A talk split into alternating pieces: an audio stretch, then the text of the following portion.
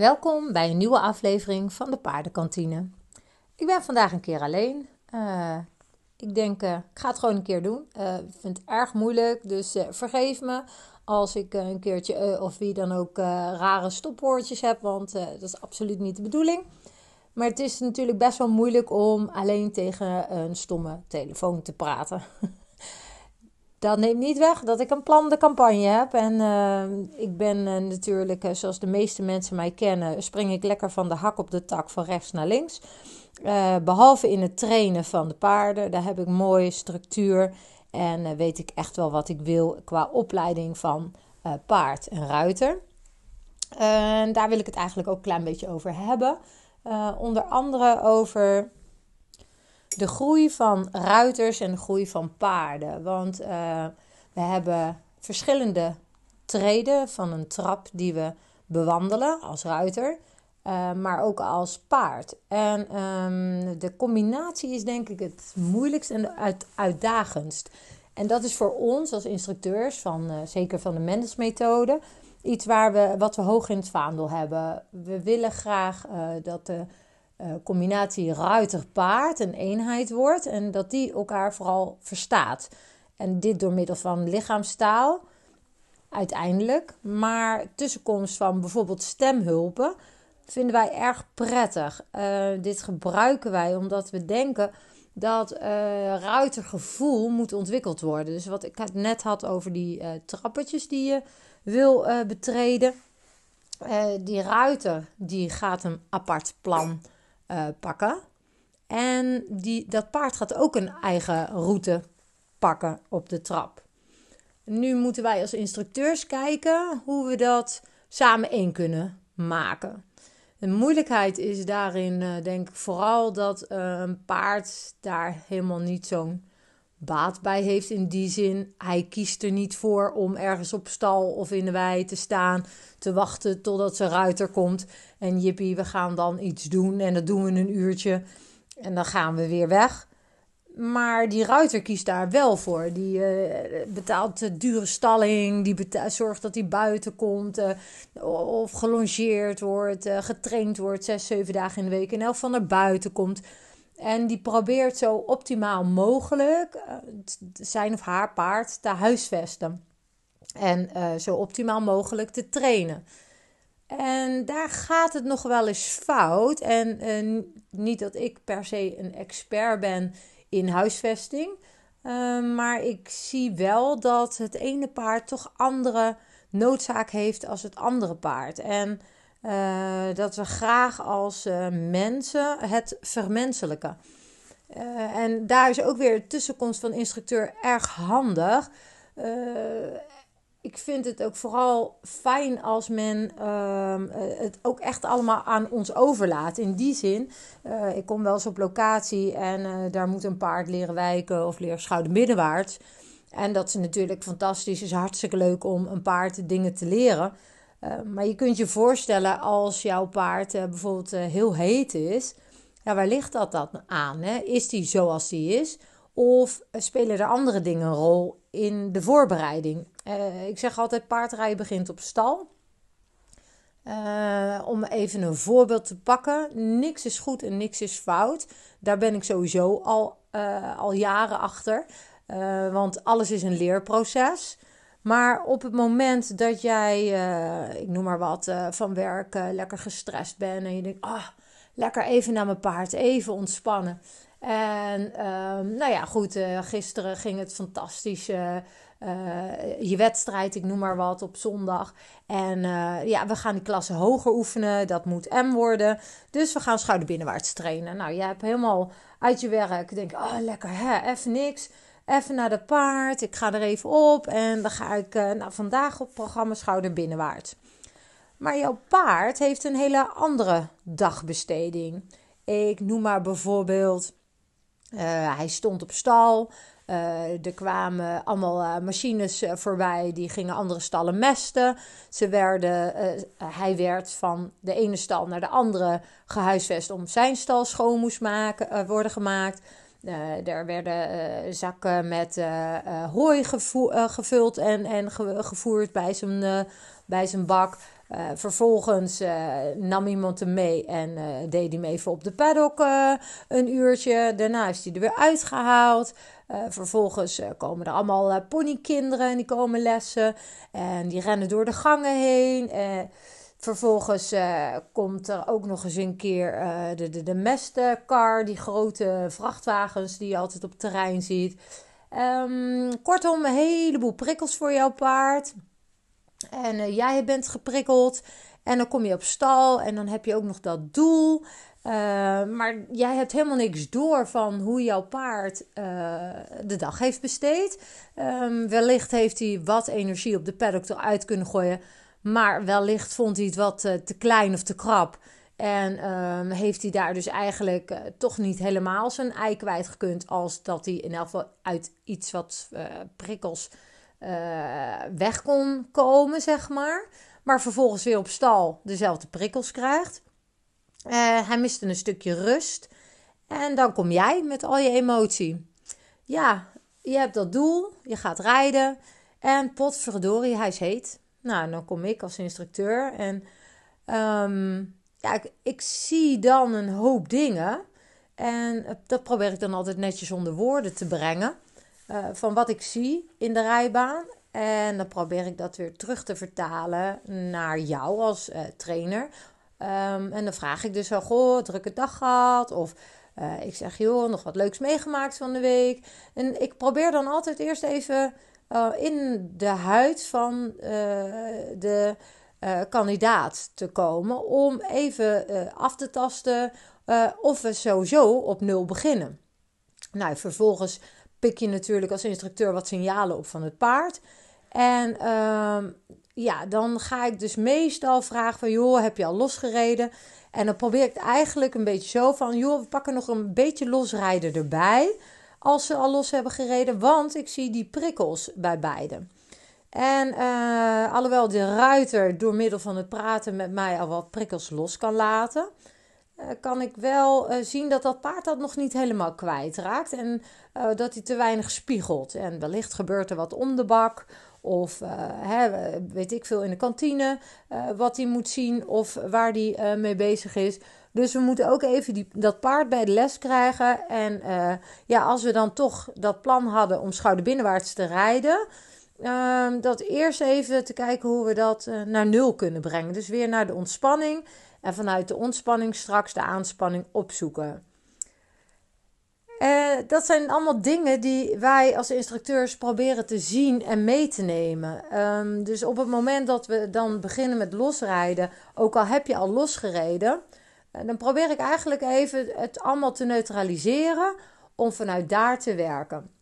Nou, dan kun je je voorstellen als je bijvoorbeeld uh, zware training de dag daarvoor hebt gehad, dat het uh, wellicht wijs is om te kijken hoe we de training wel duidelijk kunnen maken. Dus we willen gaan uitleggen wat schouderbinnenwaarts is aan het paard, maar we willen het niet bijvoorbeeld uh, hoog bovenin, heel ver op het achterbeen. Uh, liefst in de tweede draf uh, met een show-elementje. Nee, dan knippen we het ook netjes op in stukjes. En dan proberen we het paard eerst bijvoorbeeld uit te leggen van... Nou, wat gebeurt er als we jou met twee teugels naar binnen rijden? Denk even aan het wiebertje. Dus we gaan bijvoorbeeld beginnen met een wiebertje. Schouder naar binnen, ontspannen. En vervolgens proberen we met een klein beetje die twee teugels die schouder naar binnen te houden. En dan in de schouder voor, ontspannen, uh, rechtdoor, of schuin, zeg maar, rechtdoor te rijden. En dan probeer ik die ruiter bijvoorbeeld echt helemaal naar de ontspanning te brengen. Uh, zodat als het paard op drie sporen loopt, dat ze dan niet hoeft te denken aan tempo of ritme, dat ze niet hoeven te denken aan nagevelijkheid, maar dat spoor en dan ontspanning. En dan kom je langzaam in dat nulcirkeltje van waaruit je de aanspanning in de ontspanning kunt gaan trainen. En zodat je toch wel voldoet aan het verwachtingspatroon van wat de ruiter heeft in dit geval. Uh, maar dat je niet uh, meegaat in de prikkels van de dag. Want ja, stel je voor dat we dat wel zouden doen. En uh, je hebt een heel heet paard. En het achterbeen blijft maar komen, maar hij komt bijvoorbeeld net niet over de rug uh, vanuit uh, achter naar voor. dan zou je als ruiter dat de hele tijd in weerstand in je hand hebben. Ja, en daar wordt het paard natuurlijk dan ook niet beter van, hè, want dan krijg je een soort S-bocht in die rug. En dan komt het achterbeen niet over de rug naar voren. Dus hè, knip het op in stukjes, waardoor je uh, wel toekomt tot je oefening, maar niet per se uh, ja, daarop uh, een stempel drukt. En dat komt meteen dan weer terug in een stukje huisvesting wat ik mis. of tenminste, ja, bij mezelf. Hè? Want dan, dan ga ik op zoek naar de perfecte huisvesting. En Um, ja, je hebt natuurlijk nu uh, Paddock Paradise. Ik denk, nou, als je zo'n heet paard hebt, dat lijkt me fantastisch. En uh, ja, je hebt met binnenbak, zonder binnenbak, uh, met uitloop, zonder uitloop. Uh, paarden die alleen een uurtje op, de, op de paddock worden gezet. maar ook paarden die vijf uur op het gras worden gezet. weet je, je kunt zoveel dingen bedenken ehm, momenteel. Alleen ja, niet alles is voorradig misschien bij jou in de buurt. Van wat jij misschien zelf graag zou willen bij je paard. Um, en dan uh, heb ik als instructeur natuurlijk ook een rol daarin. In die zin, ik heb er niks over te zeggen. Maar het kan wel invloed hebben op je training. ik dacht eigenlijk zelf altijd van. nou, het meeste walhalla is toch wel dat je paard zoveel mogelijk buiten kan. Ehm, maar als ik nou ga kijken naar paarden die zeg maar uit de sportstal komen en die we dan op een paddock paradise gaan zetten, um, dan is dat zeker niet voor, voor dat soort paarden altijd weggelegd. Ook al denk je ze er een plezier mee te doen. Uh, heb ik toch ook wel gezien dat de paarden echt daar niet gelukkig van worden. Want die zijn zo gewend om s'avonds naar binnen te gaan. die zijn zo gewend aan hun deken. Um, om dan 24-7 buiten te staan zonder deken. Uh, dat had wel degelijk invloed op de les bij deze lesklant. Um, dan daarbij, voor die lesklant gaf het enorme rust. dus dat was weer een positieve zin, want zij kwam dan bijvoorbeeld uit haar werk en was nou ja, bijna gefrustreerd. En die dacht echt, poeh, even alles achter me laten, even ontspannen. Um, en dan ging ze naar de paard. En dan, ja, op dat paddock paradise, daar zie je toch een soort met natuurlijke rust. Uh, wat voor haar op dat moment echt fantastisch uh, werkte. Want zij kon enorm in energie naar beneden. Uh, maar dat paard had het helemaal niet zo ervaren. Dat paard, ja, dat had constant de strijd met de andere paarden aangegaan. voor een stukje plek, eilandje um, veroveren. Wat ik, wat ik dan wel eens zie. Hij, hij wil dus een plekje binnen de groep bemachtigen. Maar dat, dat, ja, de, op de een of andere manier, de groep was echt een kudde. En hij paste daar nog niet tussen. En dan kan je zeggen, nou ja, dat heeft tijd nodig. Ja, hoeveel tijd? Hè? En, en, en ga je dat als ruiter dan observeren of je paard daar wel of niet gelukkig van wordt? dan daarbij werd hij na een tijd ook mager. Dan zou je zeggen, ja, maar dat zijn toch wel signalen, hè, bijvoeren. Maar ja, ga dat maar eens doen in een groep als die elke keer weggejaagd wordt. Uh, plus daarbij, hij stond s'avonds uh, echt aan het hek van, uh, gaat niemand mij naar binnen halen? Dus ja, in dit geval was dit voor dit paard niet het juiste. En dat ontdek je dan, als je dan met zo'n paard bezig bent. Dat paard werd bijna nou ja, sloot zich bijna af tijdens de les. En zelf had ik daarbij het gevoel dat hij dus zoveel prikkels op de wei had om zijn voer te bemachtigen, om zijn eilandje te veroveren, om uh, in de schuilstal te komen op het moment dat hij naar binnen wilde, dat hij daar gewoon een hele dagreportage voor nodig had. En uh, dat hij steeds minder ging opletten tijdens de les en ook ja, wat stoïcijnser werd. Maar dan heb ik nog een verhaal van een paard uh, wat geïmporteerd is uit Spanje. En dat stond dus eigenlijk altijd op box. Dat kende niet anders dan op box. Dat was, uh, ja, als je die van stal haalde. Nou ja, hij sprong nog net niet uit zijn stal. Uh, als hij dan zoiets had van, nou, nu sta ik er lang genoeg in. maar deze dame had niet de middelen om het paard op een paddock paradise te zetten. trouwens, die dacht daar ook misschien ook helemaal niet over na in die tijd. Maakt verder niet uit. Maar als we met dat paard aan het werk gingen, dan leek hij ook altijd in de overdrive. Dus altijd meer geven, meer geven. En die ruiter moest altijd vanuit de ontspanning naar nog minder, naar nog uh, ja, losser in haar lijf. En dan zonder zweverig te zijn, maar gewoon echt alsof je op de bank zit te Netflixen. En van, nou, kom maar op en nou gaan we een stukje paardrijden. Weet je, met die instelling. Want kwam zij van de werk en was zij zelf in prikkels, nou, dan was dit paard gewoon echt niet te rijden. Dus je moest een stukje van jezelf inleveren om dit paard te kunnen trainen. Dus hè, op het moment dat je dan uh, gehaast was, joh, stap er maar niet op. Ehm, want dat is eigenlijk uh, gewoon gevaarlijk bijna. Zo ver was het. Nou, deze dame heeft uh, toch de mogelijkheid gezien en wilde het proberen om hem in zo'n Paddock Paradise onder te brengen.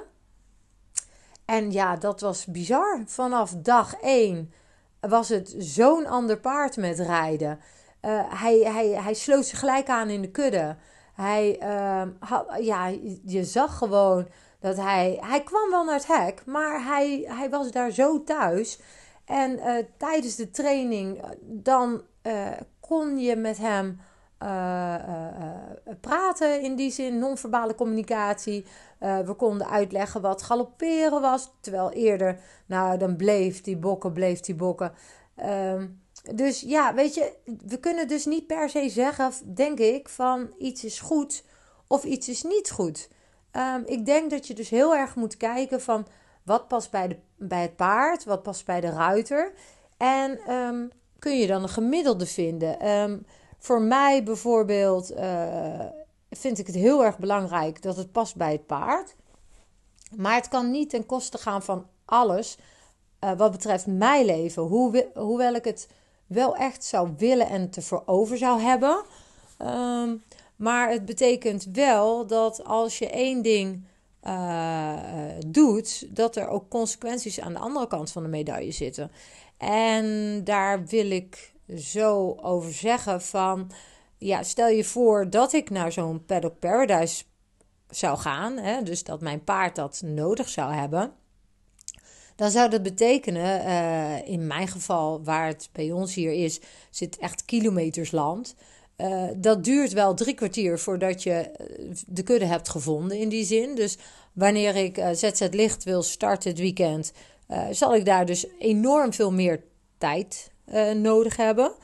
Um, dus dan zal je in je training, kijk, hij zal dan wel los zijn, uh, want hij zal zelf wel zich uh, bewegen. maar je, dan moet je je afspraken nog maken in het losrijden voor je training. hij moet mee op wedstrijd. Weet je, dus dat komt er allemaal bij kijken. Dan ben je echt wel, denk ik, gewoon twee uur, tweeënhalf uur meer kwijt aan het rijden en uitbrengen van je paard op wedstrijd dit neemt voor mij, of ja, dit betekent voor mij dat ik minder tijd heb om uh, lesklanten te helpen die met problemen zitten, als in de zin van, um, ja, hoe heftig wil je het hebben? Weet je, ik, ik heb zoveel lesklanten en zoveel verschillende problemen. Het kan zijn van uh, staken, het kan zijn van bokken, het kan zijn van, ach, we zijn lekker aan het rijden, wat is de volgende oefening? En we fitnessen natuurlijk met al onze paarden. Dus ook al de ruiters die bij mij trainen, en zijn vooral bezig met het trainen van uh, lichaamsbeweging van het paard of van zichzelf, maar ook conditioneel trainen van zichzelf en van het paard. Um, dus weet je, die wil ik ook graag helpen. En je, er gaan gewoon echt maar zo weinig uren in een dag. Uh, en dan heb ik echt versprongen dagen. Um, dat het gewoon niet haalbaar is eigenlijk om uh, daarbij mijn paard op een paddock paradise te zetten. Dus uh, dan ga je zoeken, tenminste ik ging zoeken naar balans. Dus wat kan ik het paard bieden, wat hij nodig heeft, wat binnen mijn bereik is, zodat ik het paard ook kan trainen voor wat, waarvoor ik hem heb en waarvoor ik hem nodig heb. En dat ik mijn lesklanten uh, kan blijven helpen met hun problemen en hun opleiding met hun paard. Ehm, dus nou ja, voor mijzelf is dan het ideale dat mijn paard sowieso elke dag buiten komt. Ehm, dat hij ruim vijf keer per dag voer krijgt. En ja, dat hij aan zijn beweging kan doen door middel van training met mij. En dat zijn stal fris en luchtig is dus dat, je, dat hij genoeg van zich af kan kijken. Dat hij niet in een box zit met vier muren. Dat vind ik erg belangrijk. Um, en ja, op het moment dat je dan zo'n stal hebt gevonden en je, je, je zit daar, dan is het gewoon fantastisch. Dan ben je super blij. Maar ja, nu wil bij mij het geval, en daar baal ik wel enorm van dat uh, uh, mijn tweede paard, die is teruggekomen. Ik had haar verkocht. Super gaaf paard, heel veel talent. maar de mensen die hem gekocht hebben, die konden echt niet mee overweg. En het was te ver om daar instructie te gaan geven. Dus we hebben besloten om haar terug te halen. En ja, dit is het type paard wat eigenlijk niet zo heel goed om kan gaan met te veel prikkels of te weinig prikkels. En daar ben ik dus eigenlijk niet helemaal uit. Want ehm, ja, ik kan haar eigenlijk altijd rijden. Zonder toeters en bellen. Alleen de nieuwe eigenaren wilden er altijd eerst longeren. en ja, daarna rijden. Nou ja, goed, hopelijk waarschijnlijk dat ze moe zou zijn. Waardoor ze misschien minder energie heeft. Maar ja, dat werkt bij dit paard dus averechts, is gebleken. Want uh, ze kreeg eigenlijk alleen maar meer conditie en energie. Uh, nou weet ik ook niet hoe hun huisvesting was daar. maar het is voor mij dus nu ja, zaak om een goede locatie voor haar te vinden. en dat is gelijk ook alweer een probleem. Want hier in de buurt, ik weet niet hoe het bij jullie allemaal is, maar alle huisvesting is gewoon vol. Dus je mag ook al blij zijn als je een plekje hebt, überhaupt. En dan erbij, ik heb natuurlijk al één paard op één locatie. Het is natuurlijk drama om een paard op een andere locatie te hebben, want het kost je gewoon twee keer zoveel tijd. En aangezien ik heel veel lesklanten heb, um, ja, eigenlijk al te veel, maar superleuk natuurlijk.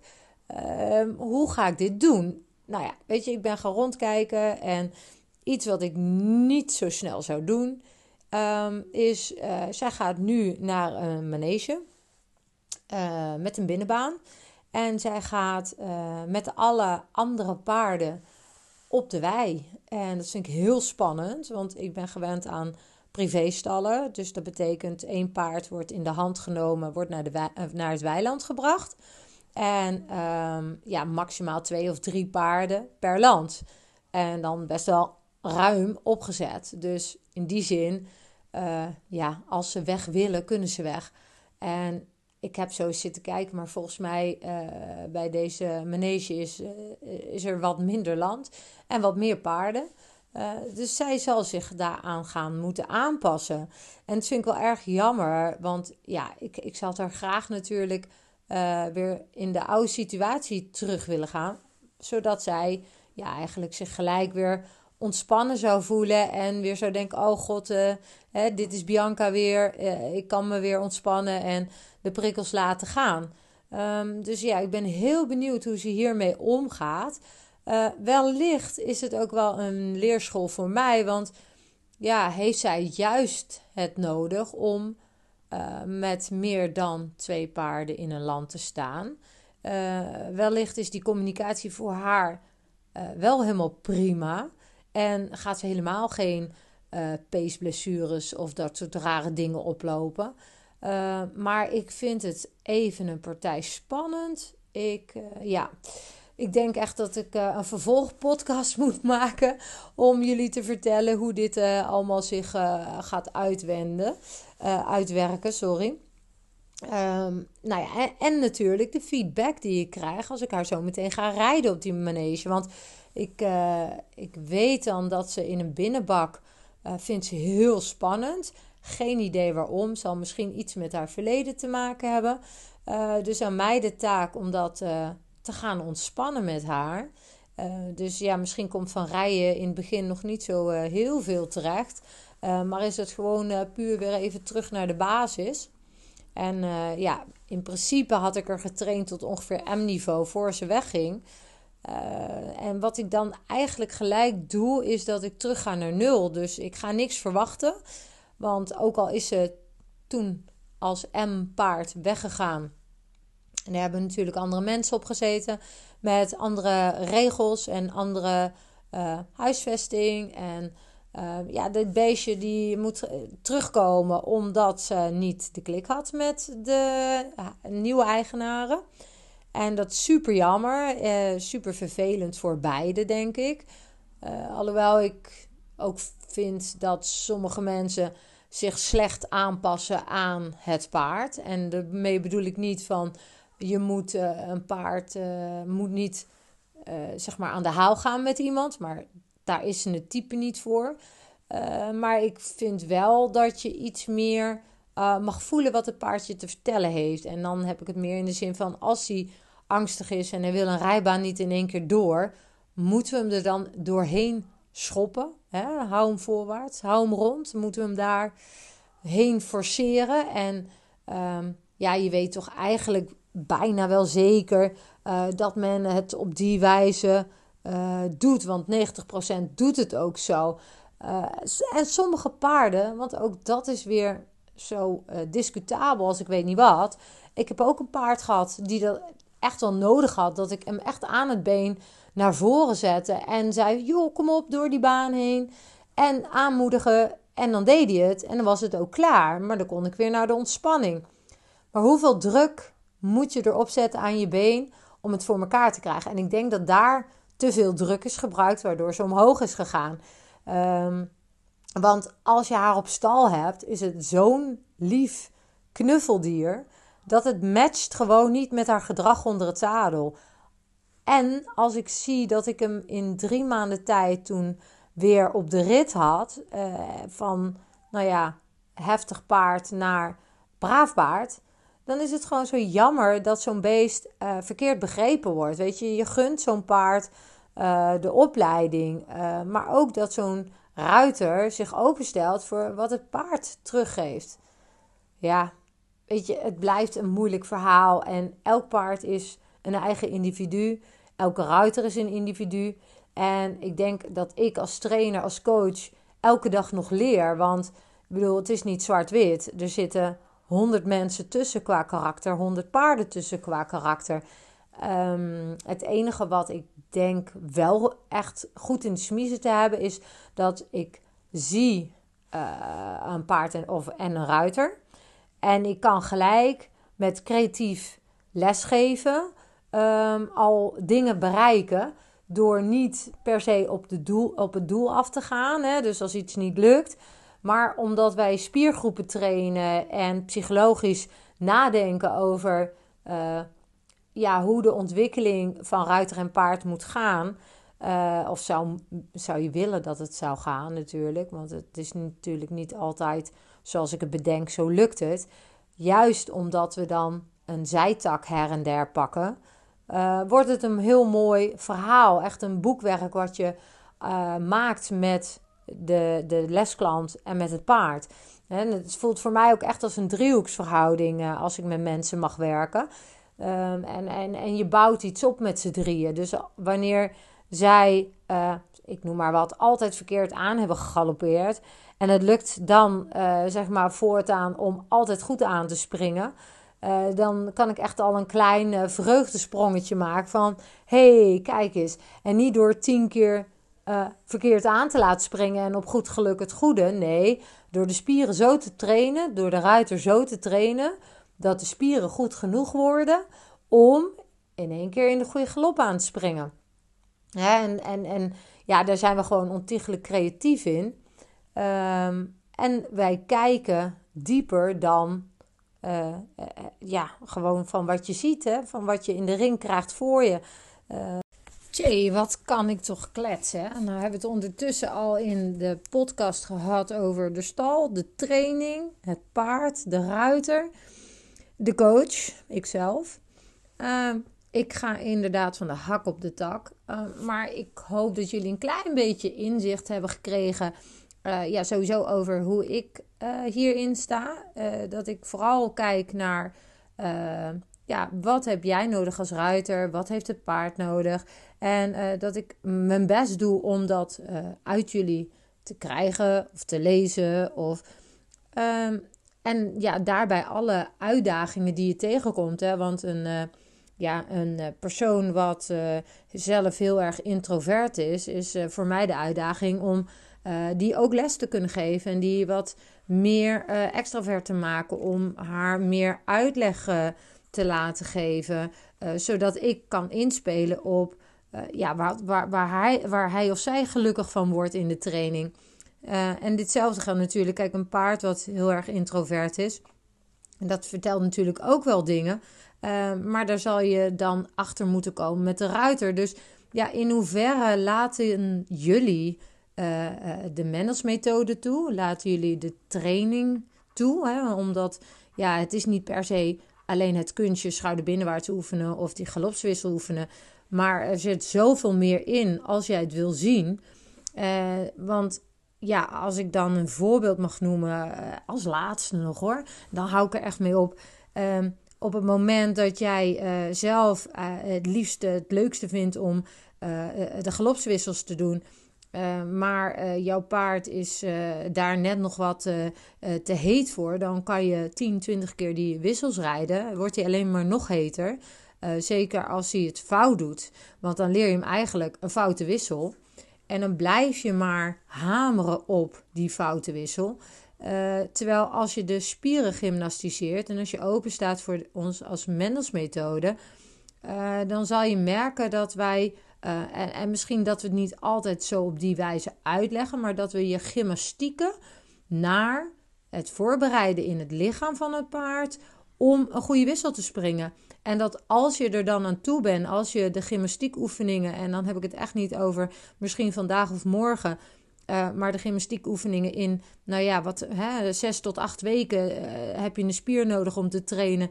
En het hoofd van een ruiter uh, misschien nog wel veel langer. En het hoofd van een paard wat, weer wat korter. Maar als je die driehoeksverhouding hebt, dan denk ik dat je optimaal presteert binnen jullie mogelijkheden.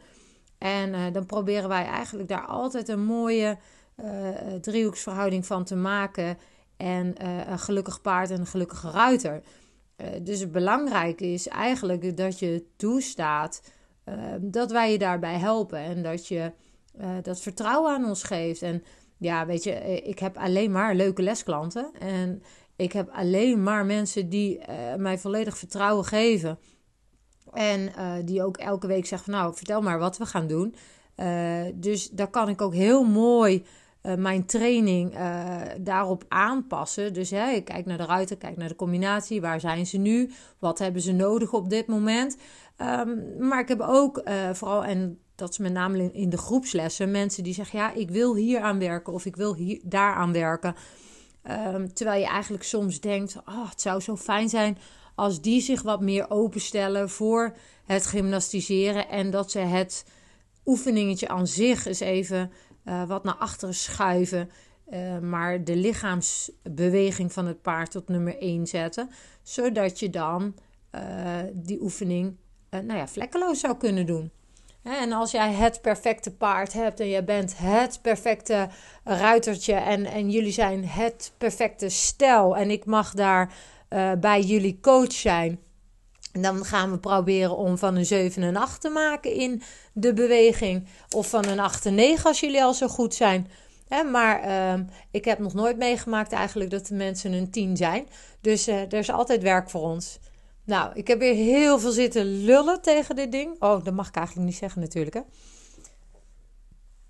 Ik heb weer heel veel zitten praten. Uh, ik weet niet of je het al zat bent, maar uh, inmiddels uh, zit de podcast er weer op voor deze week.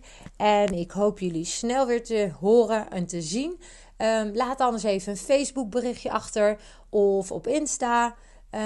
dat je de, wat je van de podcasten vindt. Waar zou je het misschien over willen hebben? Want ik vind het altijd leuk om met mensen ja, daar, hierover te sparren. Uh, ook een nieuwe QA en een nieuwe webinar zijn in de maak. Dus heb je ideeën en wil je het ergens over hebben? Laat me gauw weten. Doei doei!